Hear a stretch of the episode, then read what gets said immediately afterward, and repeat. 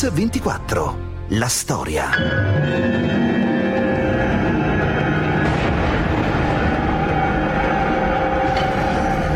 Cioè, lui era un giornalista alla stampa, diciamo, era un po' un giornalista che si occupa più del terrorismo, no? con, con, articoli abbastanza, anche abbastanza duri. All'interno dell'organizzazione ci si era un po' fatto il sangue cattivo rispetto a lui e si era già iniziato un minimo di inchiesta per riuscire a trovare qual era la, la sua casa. Uccidere una persona è ben diverso che, che azzopparla solamente, ecco, quindi ci vuole una, un minimo di determinazione, nel senso che bisogna, bisogna crederci. Il 16 novembre del 77 a Torino un comando delle Brigate Rosse guidato da Patrizio Peci spara quattro colpi di pistola alla testa di Carlo Casalegno, 61 anni, vice direttore della stampa. Oggi su Radio 24 raccontiamo la sua storia, giornalista, laico, democratico. Casalegno è uno dei più attenti osservatori del fenomeno del terrorismo, ma anche delle voci più ferme nel condannarlo.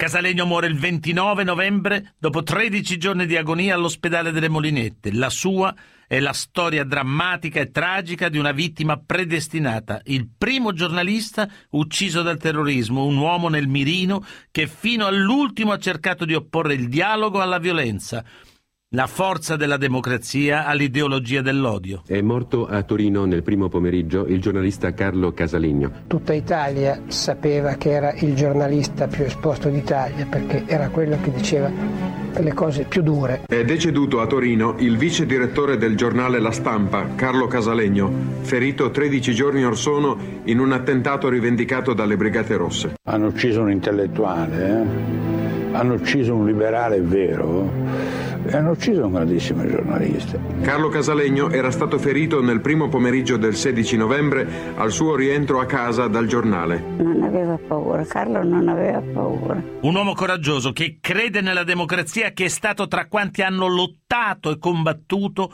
perché vincesse sulla dittatura e sul fascismo. Ma Carlo Casalegno negli anni grigi e spietati del terrorismo italiano è soprattutto un giornalista, un giornalista che ha il coraggio difficile di non essere mai mai un conformista e del resto il suo è un impegno civile che viene da lontano, come ricorda Arrigo Levi, direttore della stampa dal 73 al 78. Credo che le radici della linea politica di Carlo Casalegno debbano essere viste forse andando un po' indietro nel tempo, eh, fino al periodo fascista al, a quello che c'era a, a Torino, l'antifascismo torinese, che fu una realtà significativa, importante. Classe 1916, dopo la laurea in letteratura francese, Casalegno insegna per alcuni anni in un liceo di Monferrato. Da subito, vicino al Partito d'Azione, dopo l'8 settembre del 1943, dà le dimissioni ed entra nella Resistenza. Così il ricordo dell'amico partigiano Massimo Tolenghi. Sognavamo un'Italia libera, democratica. Era la vita che era offesa, l'umanità che era offesa, la famiglia che era oppressa, il lavoro che era prigionia. E questo spiega poi perché ci sia stata un'esplosione così generale. Un'esplosione di ribellione che per Carlo Casalegno si sposa alla sua passione. Anziché andare in montagna, Casalegno resta a Torino come responsabile delle formazioni giovanili clandestine di giustizia e libertà, occupandosi in particolare della stampa clandestina, come racconta la partigiana Marisa Sacco. Quando noi uscivamo con delle piccole pubblicazioni, non solo Gioventù d'Azione, Editore Torino, oppure dei manifestini scritti, delle cose chiedevamo a Carlo, perché un professore. E quando siamo usciti con i nostri giornaletti, non dico che in pratica li faceva lui, ma in realtà era così.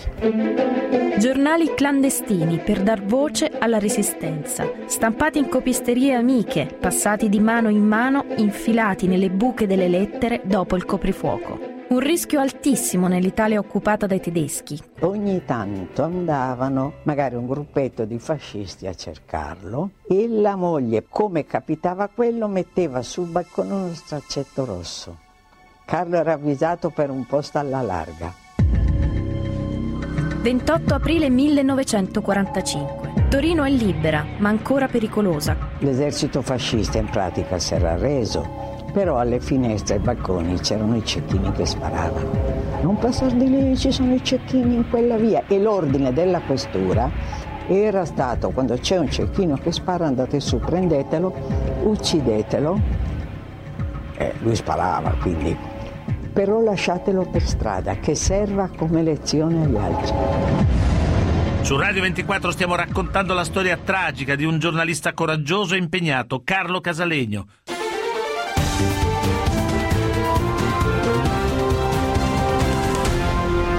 Mix 24, la storia.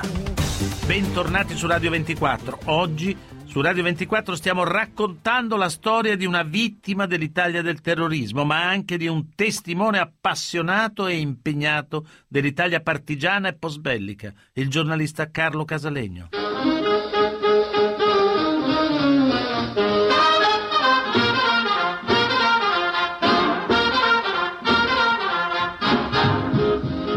La liberazione, Carlo Casalegno viene assunto da Giustizia e Libertà il quotidiano del Partito d'Azione diretto da Franco Venturi. Comincia da redattore, misura le proprie forze, capisce che il giornalismo è e sarà per sempre la sua vocazione. Nel 1947 Giulio De Benedetti lo assume alla stampa. Si occupa a lungo di politica estera. Un anno dopo, intanto, una tragedia segna la sua vita privata, come racconta il figlio Andrea Casalegno. Aveva alle spalle una vicenda molto dolorosa, la mia madre e la sua prima moglie era morta pochi anni dopo il matrimonio, molto giovane, nel 1948. Nel 1958 Casalegno conoscerà Dedi Andreis, che diventerà la sua seconda moglie. Questo è il suo ricordo. Ci siamo conosciuti in un modo strano. Io sono andata a fare una crociera a Rodi con una mia amica e a Rodi lui era andato per conto suo io ero molto in soggezione perché pensavo che con questo professor Casalegno bisognava parlare forbito, con tutti i verbi giusti a posto. Invece è stato molto gradevole, molto piacevole, molto anche divertente. Divenuto vice direttore nel novembre del 1968, Carlo Casalegno inaugura sulla stampa una nuova rubrica settimanale, Il nostro Stato è quella che lo farà conoscere ed amare dal grande pubblico, ma è anche quella che lo metterà nel mirino dei brigatisti. Questa è la testimonianza dell'allora direttore della stampa Rigo Levi. La rubrica Il nostro Stato era l'unico articolo che apparisse sulla stampa che io non leggessi, che leggesse una persona sola, cioè l'autore. Tutti gli altri articoli, compresi i miei articoli di fondo, li leggeva qualcun altro, abitualmente lo stesso Casalegno.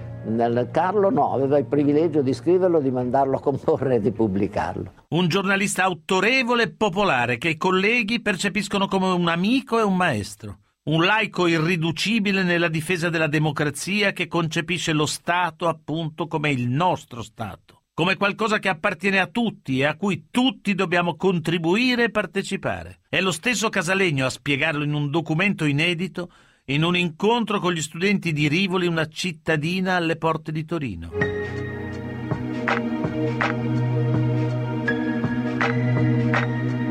Ci hanno chiesto di sensibilizzare l'opinione pubblica. E secondo lei, signor Casalegno, noi che cosa possiamo fare? Parlarne. Parlarne fra voi, parlarne in famiglia, parlarne con i vostri conoscenti, interessare al problema le altre scuole, perché in un paese libero i problemi si risolvono così. E quando un movimento di opinione nasce dall'interesse di molte persone, di molti cittadini, che possono essere i ragazzi delle scuole medie, come i pensionati, come l'associazione eh, dei genitori, come un partito politico, anche i giornali se ne debbono occupare. Ma l'Italia di quegli anni non ha niente a che fare con quella res pubblica immaginata da Casalegno. E l'Italia del 68, dell'autunno caldo, delle bombe di Piazza Fontana, delle stragi, della tensione, dei movimenti extraparlamentari, tra cui Lotta Continua e il movimento di cui fanno parte tra gli altri lo stesso figlio di Casalegno Andrea, oppure un futuro collega come Gad Lerner. Un'Italia che sgomenta Casalegno, ma nella quale egli non smette di credere, come ricordano Gad Lerner e Giampaolo Pansa.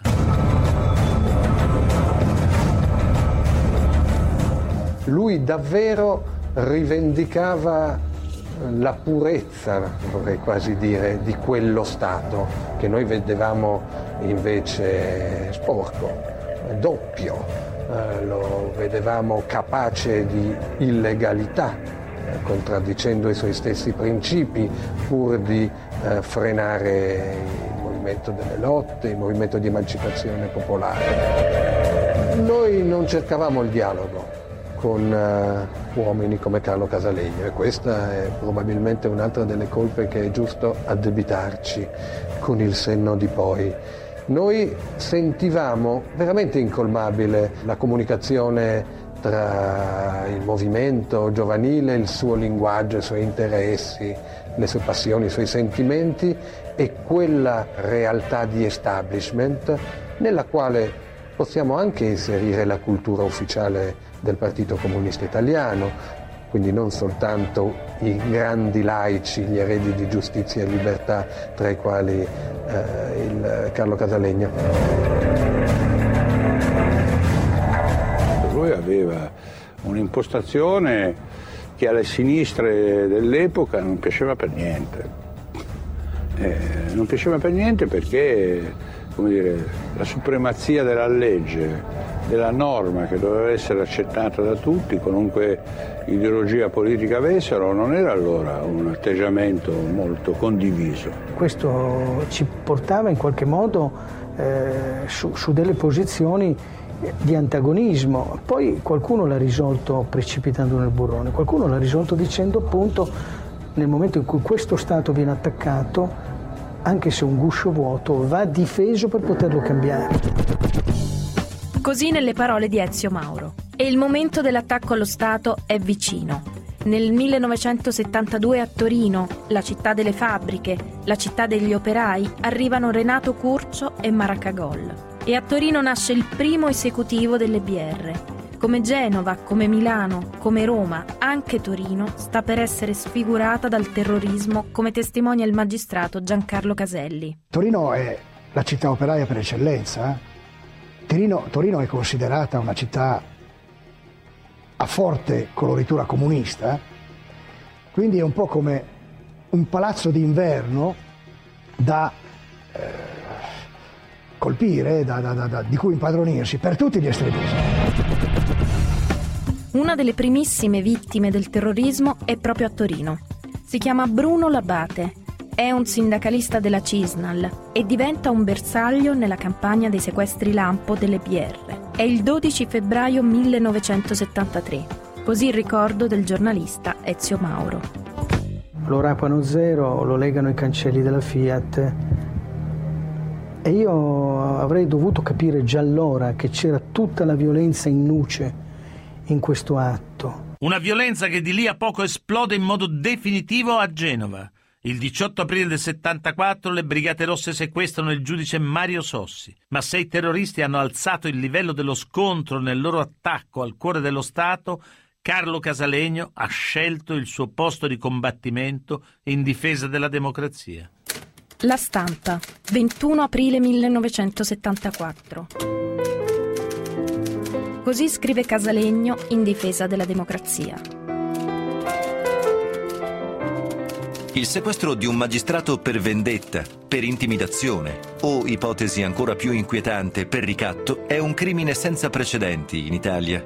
Che il rapimento di Genova sia rivendicato da una brigata rossa non illumina né gli inquirenti né l'opinione pubblica. Accresce l'incertezza e dunque l'inquietudine, ma il modo più autodistruttivo di affrontare questo pericolo sarebbe quello di cedere all'allarmismo e alla paura. 24 maggio 1974. Poco più di un mese dopo il suo sequestro, Mario Sossi viene liberato incolume e senza contropartita. Ma le indagini sul rapimento portano ad un clamoroso sviluppo. Domenica 8 settembre 1974. A Pinerolo, gli uomini del generale della Chiesa arrestano Renato Curcio e Alberto Franceschini. Con la cattura dei capi storici delle BR, il sogno della lotta armata sembra finito. Torino 16 maggio 1976. Si apre il processo ai capi storici delle Brigate Rosse ma gli imputati rifiutano il processo e ricusano gli avvocati d'ufficio. I loro compagni fuori intanto lanciano un'ennesima sfida allo Stato, una sfida di morte. Così la ricostruzione del magistrato Giancarlo Caselli. Processo tormentato. Viene praticamente subito interrotto perché le Brigate Rosse uccidono per la prima volta, avendo deliberato l'omicidio, a Genova il procuratore generale Coco e gli uomini della sua scorta Saponare degli anni.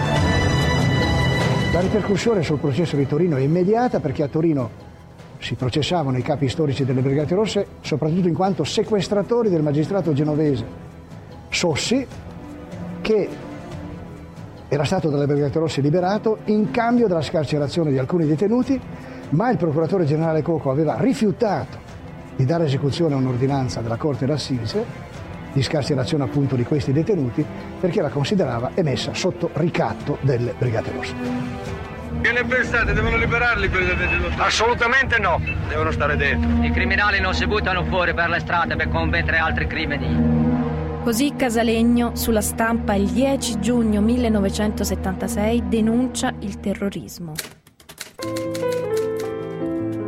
Le BR sopravvivono agli arresti dei capi storici e di decine di gregari. Costituiscono una ristretta ma temibile organizzazione militare clandestina isolate da tutte le altre forze politiche, dispongono di uomini e di mezzi per colpire ancora. Tuttavia, con uguale certezza, si può affermare che i guerriglieri non solo non porteranno alla vittoria la rivoluzione proletaria armata, ma neppure distruggeranno la vita civile del paese. Sono in grado di uccidere, di sopravvivere per qualche tempo nella clandestinità, ma politicamente sono già sconfitti.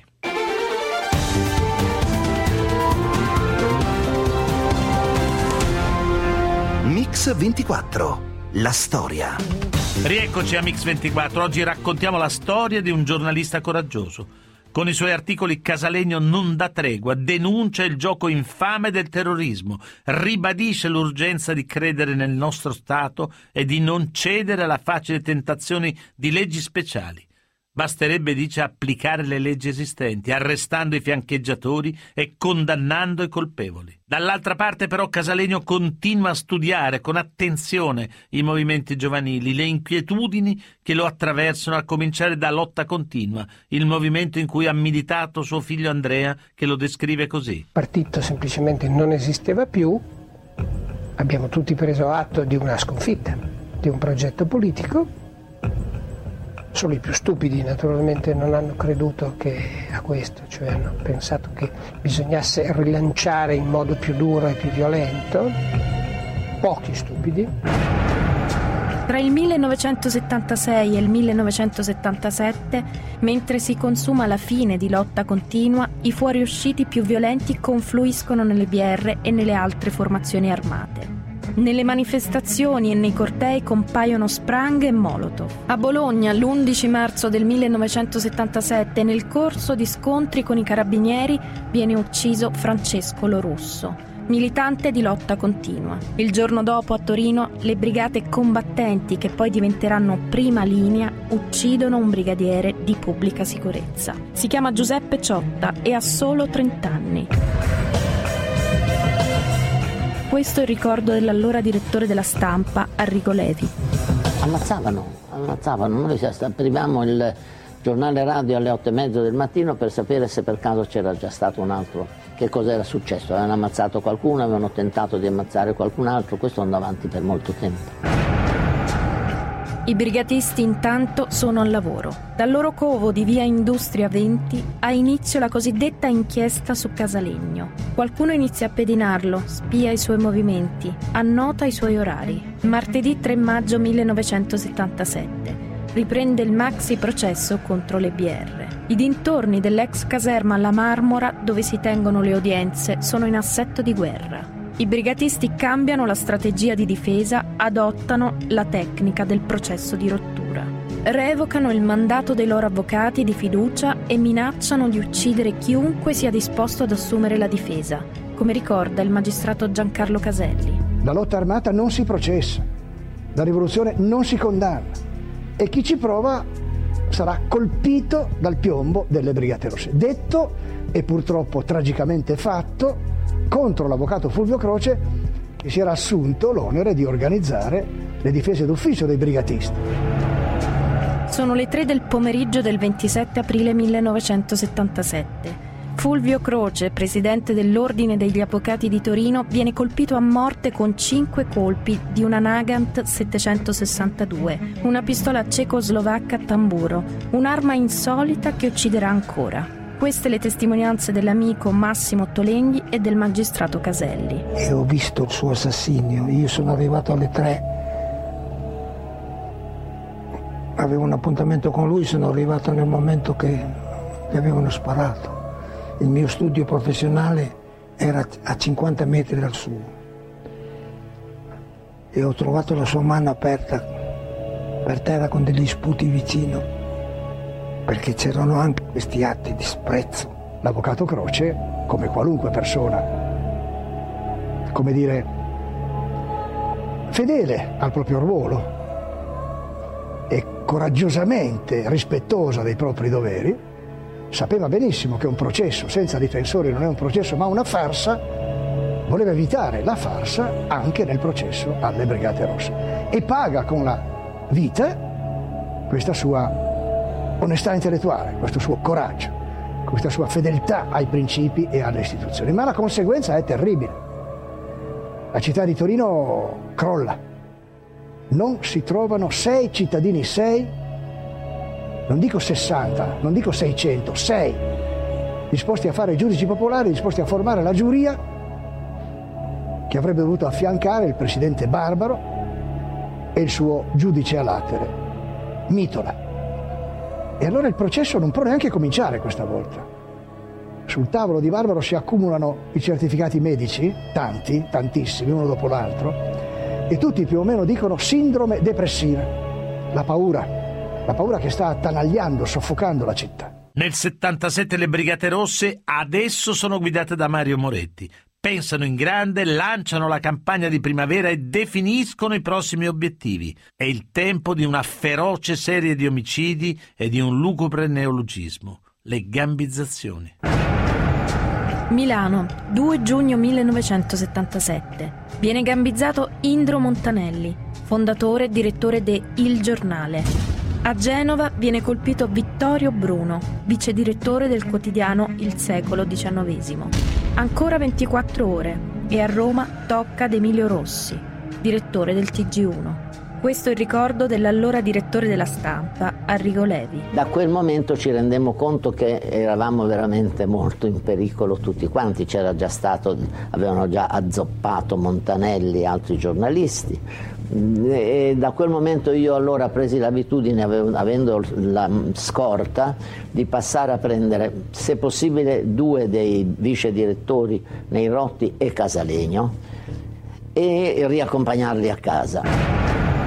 A Torino, intanto, nel covo di Via Industria, qualcuno ha cominciato a ritagliare e custodire tutti gli articoli di Casalegno sul terrorismo. Anche lui, ma forse più degli altri, è, nella terminologia brigatista, un pennivendolo di regime e un agente della controguerriglia psicologica. Queste le parole del figlio Andrea Casalegno. È un'espressione completamente idiota. Per loro era la giustificazione per poter sparare. Eh, L'ho lo scopo è semplicemente intimidire, far tacere vo- voci sgradite, uno scopo mafioso. Ma è solo l'inizio del settembre del 77. In un covo a Milano viene rinvenuta una risoluzione strategica delle Brigate Rosse. Un capitolo in particolare non lascia dubbi. Colpire la stampa di regime, strumento della guerra psicologica. Intanto ormai, lo si è capito, il 77 si annuncia come l'anno più violento dal 68 in poi. Questa è la testimonianza dell'allora sindaco di Torino, Diego Novelli. Noi dicevamo allora si esce al mattino di casa e non sai se la sera rientri vivo o se rientri tutto intero, ecco perché erano parecchi gli obiettivi, erano parecchie le persone che erano sotto tiro. Nel 1977 la violenza è ormai pratica diffusa e per le strade c'è una nuova generazione di ragazzi che non si riconoscono nella militanza nei gruppi ormai in crisi. Le città sono attraversate da cortei nelle cui fila, perfettamente organizzati, gli autonomi hanno buon gioco. Così ricordo di Andrea Casalegno, figlio di Carlo. È l'anno del movimento del 77 in cui eh, la, la via della legalità viene sempre più spesso abbandonata, i cortei estremisti diventano sempre più violenti, cominciano a morire le persone, cominciano a spuntare le pistole, c'è un clima di estremismo, devo dire di estremismo ottuso e completamente slegato dalle lotte sociali che in qualche modo si esalta dei propri stessi slogan. A Torino intanto inizia la stagione furente di prima linea. Un mucchio selvaggio di terroristi che a sinistra per numero di morti sarà secondo solo alle BR e che colpirà tra gli altri magistrati democratici come Emilio Alessandrini e Guido Galli. Ma inizia anche la stagione dell'odio, dell'illegalità di massa, della violenza di tipo squadristico predicata dall'autonomia operaia organizzata. La rabbia esplode in guerriglia. Nell'apparente agonia del movimento del 23 settembre 1977, tutti i gruppi si ritrovano a Bologna in un convegno contro la repressione. La città si ferma, ha paura. La miscela potrebbe essere esplosiva. Mentre gli studenti in piazza Maggiore incontrano gli operai, gli autonomi restano relegati al palazzetto dello sport dove discutono apertamente di lotta armata. È il gruppo più pericoloso. Questo il ricordo dell'allora direttore della stampa Arrigo Levi e di Ezio Mauro. Carlo inaspettatamente, lui era un editorialista, mi disse vorrei andarci ma Carlo non aspetta te, c'è l'inviato che non mi ricordo più bene chi fosse. No, vorrei andarci per capire.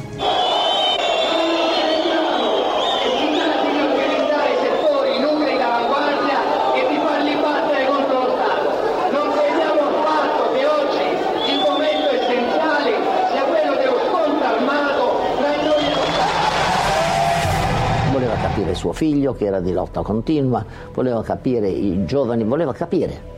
Avere delle idee forti non vuol dire non voler capire le idee opposte altrui.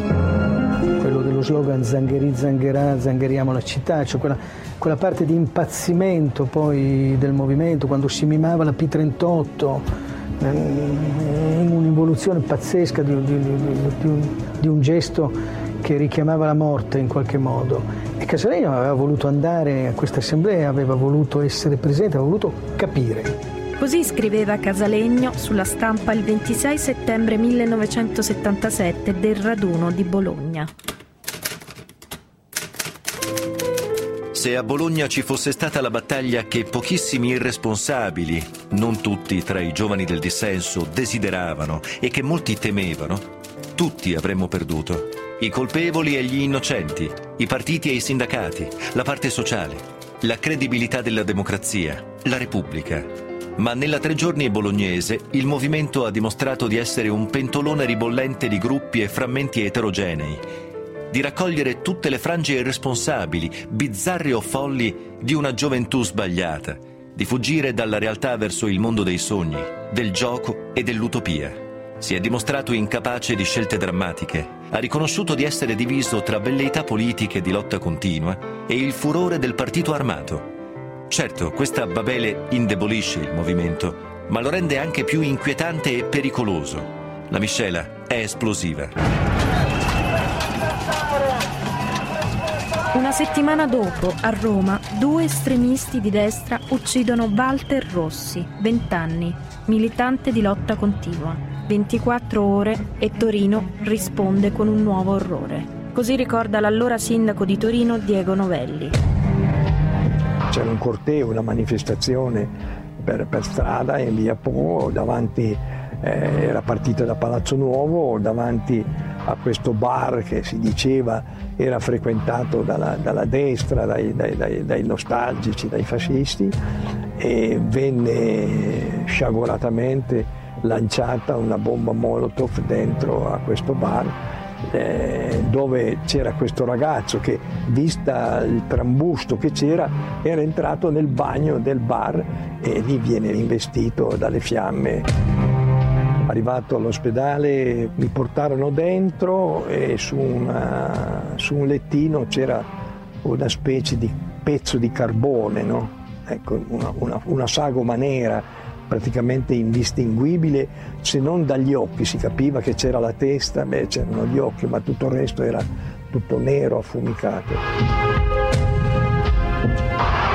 Io uscii da quella stanza e c'era il padre di Roberto fuori che mi viene incontro distrutto e mi chiede, signor sindaco, mio figlio si salverà? E io non ebbi il coraggio di dirgli in quali condizioni si trovava, mi limitai a dire è ancora vivo.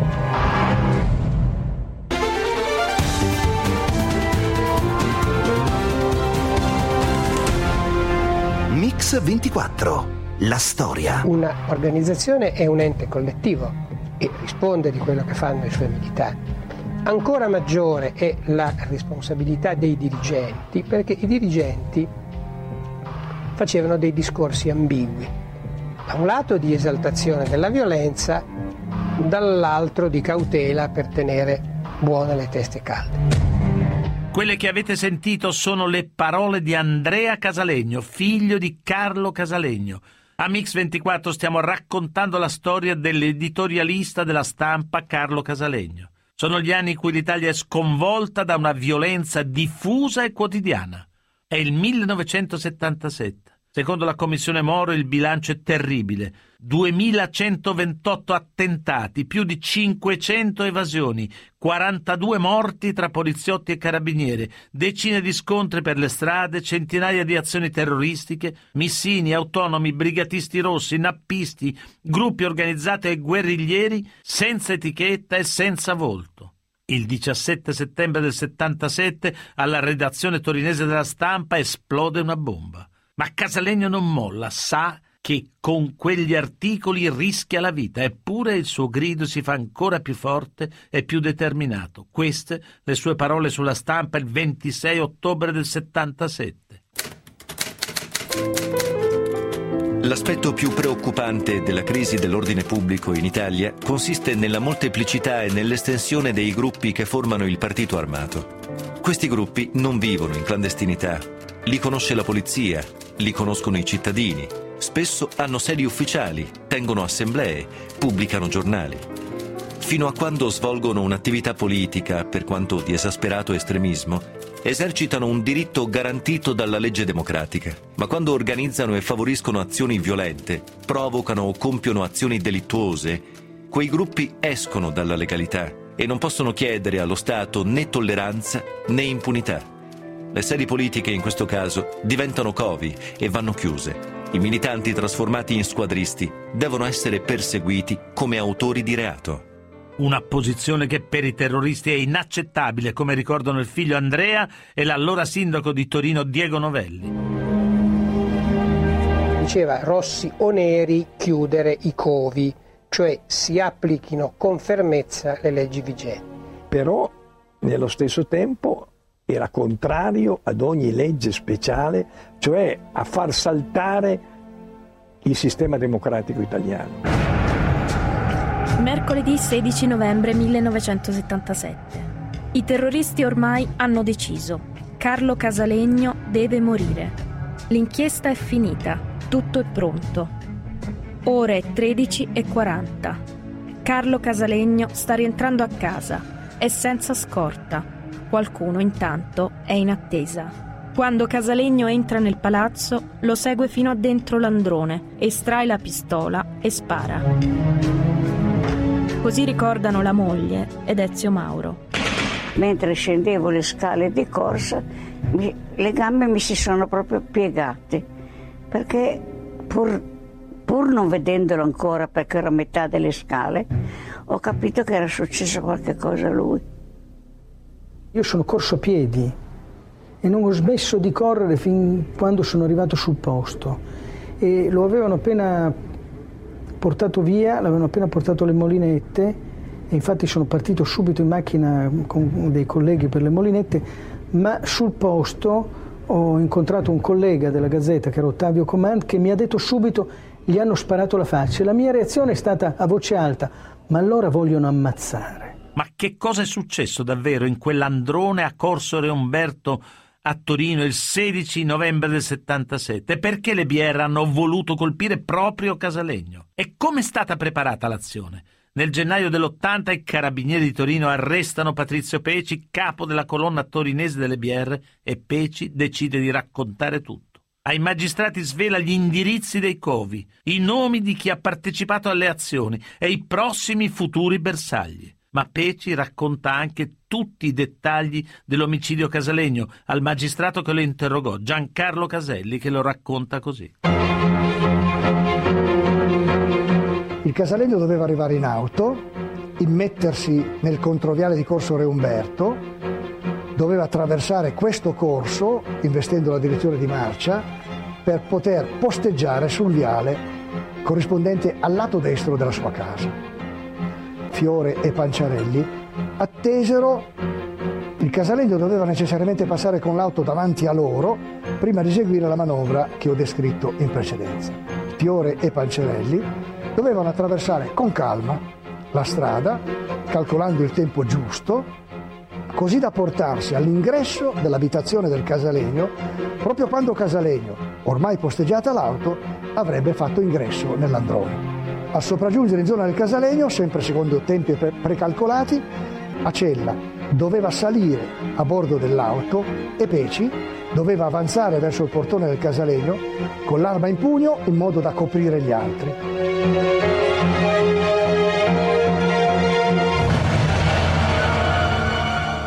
Carlo Casalegno e brigatisti hanno sparato quattro colpi di pistola alla testa. Il giornalista è gravissimo, ma è ancora vivo. Viene immediatamente portato all'ospedale delle Molinette. Hanno inizio i giorni più difficili di Casalegno e dei suoi familiari. I giorni dell'attesa tra speranza e disillusione. Così il ricordo dell'amico giornalista Giampaolo Panza.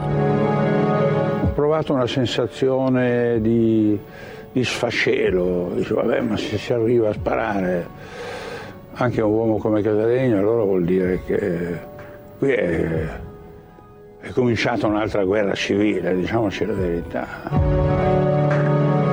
Sono andato alle molinette e sono arrivato con Levi che stava parlando, che stava dicendo queste ultime parole, ma Carlo è vivo, Carlo vivrà, non ce l'hanno fatta, ce la fa lui.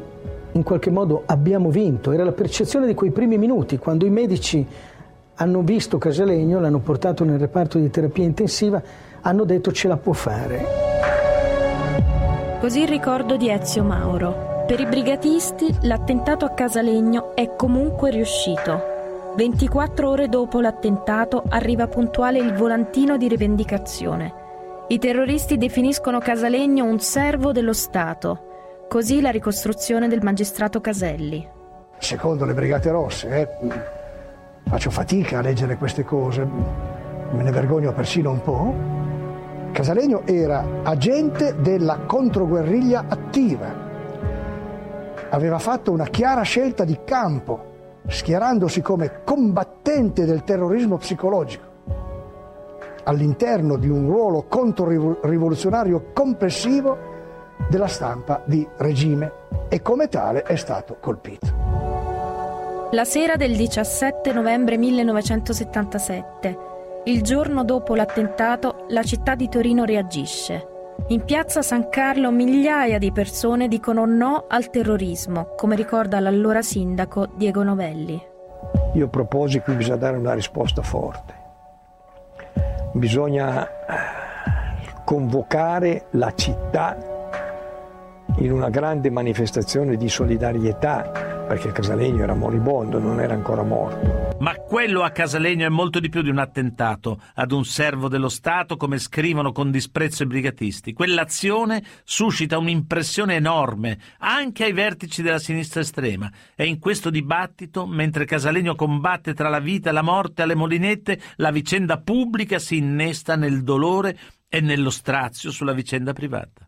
Gad Lerner e Andrea Marcenaro, giornalisti del quotidiano Lotta Continua, corrono a Torino per un'intervista con Andrea Casalegno, figlio del vice direttore della stampa ed egli stesso ex militante di Lotta Continua, scriveranno così il 19 novembre del 77. Ridurre il nemico a simbolo significa stravolgere la realtà credendo di semplificarla. Questo è forse il frutto più tragico e appariscente della crisi di una generazione del 68 e delle sue organizzazioni rivoluzionarie vista dalla città più operaia d'Italia. Tanta parte vi hanno anche le sconfitte materiali e i compromessi culturali e ideali procurati dal Partito Comunista. Ci dicevamo tutto il nostro stare male di fronte al ricatto delle Brigate Rosse che deturpavano, eh, strattonavano in qualche modo la nostra stessa scelta di vita, la nostra scelta di eh, opporci a un sistema, di immaginare soluzioni rivoluzionarie, alternative, di stare dalla parte degli operai, dei più deboli. Tutto questo veniva stravolto dai colpi di pistola addosso al papà di uno di noi caso anomalo è che era stato bensì colpito un giornalista borghese, ma il giornalista borghese era padre di un militante di lotta continua.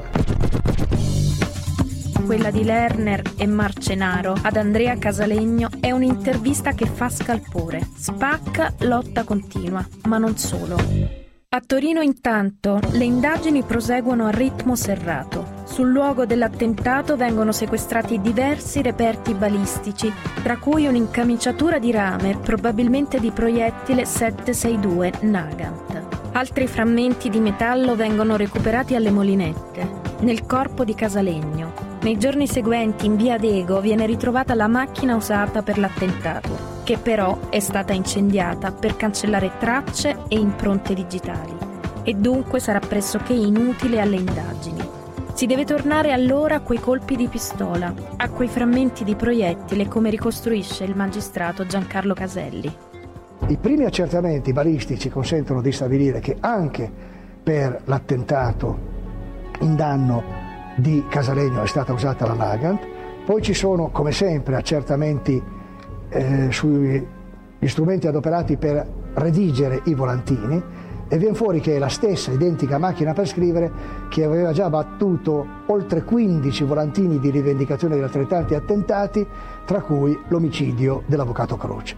Quindi stessa macchina per scrivere, usata per il volantino, stessa arma, la Nagant, eh, identità eh, che le Brigate Rosse volevano in questo modo eh, virgolette, garantire. Brevi frammenti di speranza per un destino già segnato. Alle 13 del 29 novembre Casalegno muore a seguito di un peggioramento di un'insufficienza cardiocircolatoria. Si consuma così, dopo 13 giorni di agonia, il dramma di un giornalista coraggioso e pacato che nel tempo dell'impazzimento ha cercato di far prevalere la ragione. Un eroe del quotidiano, un eroe che lascia dietro di sé i suoi scritti, i suoi affetti, ma anche l'insegnamento della sua testimonianza di vita. Chi ha ucciso assassino resta per sempre, eh? perché la vita non si può ridare. Non è una persona di carne, di sangue, di ossa, che lui ha frantumato, che ha genitori, figli, parenti, una moglie, ma è un simbolo, simbolo. Non mangia, non beve, eh? non soffre. Non è vero che è stato colpito come simbolo, è stato colpito come Carlo Casalegno, nemico della rivoluzione.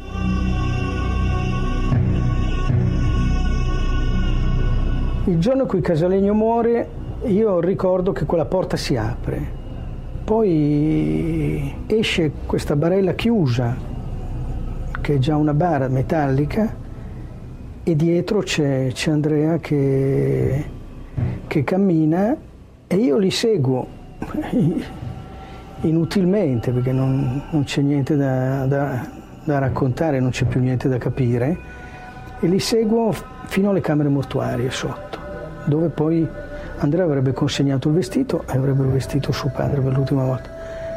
E poi sono tornato al giornale e, e ho raccontato questo epilogo e ho scritto c'è nausea e sgomento a raccontare queste cose, che sono le due sensazioni che avevo provato in, questo, in questa camminata dentro le molinette, dal piano della terapia intensiva fino alle camere mortuarie, nausea e sgomento. Nausea per quello che era accaduto, ma anche sgomento per quello che poteva ancora accadere.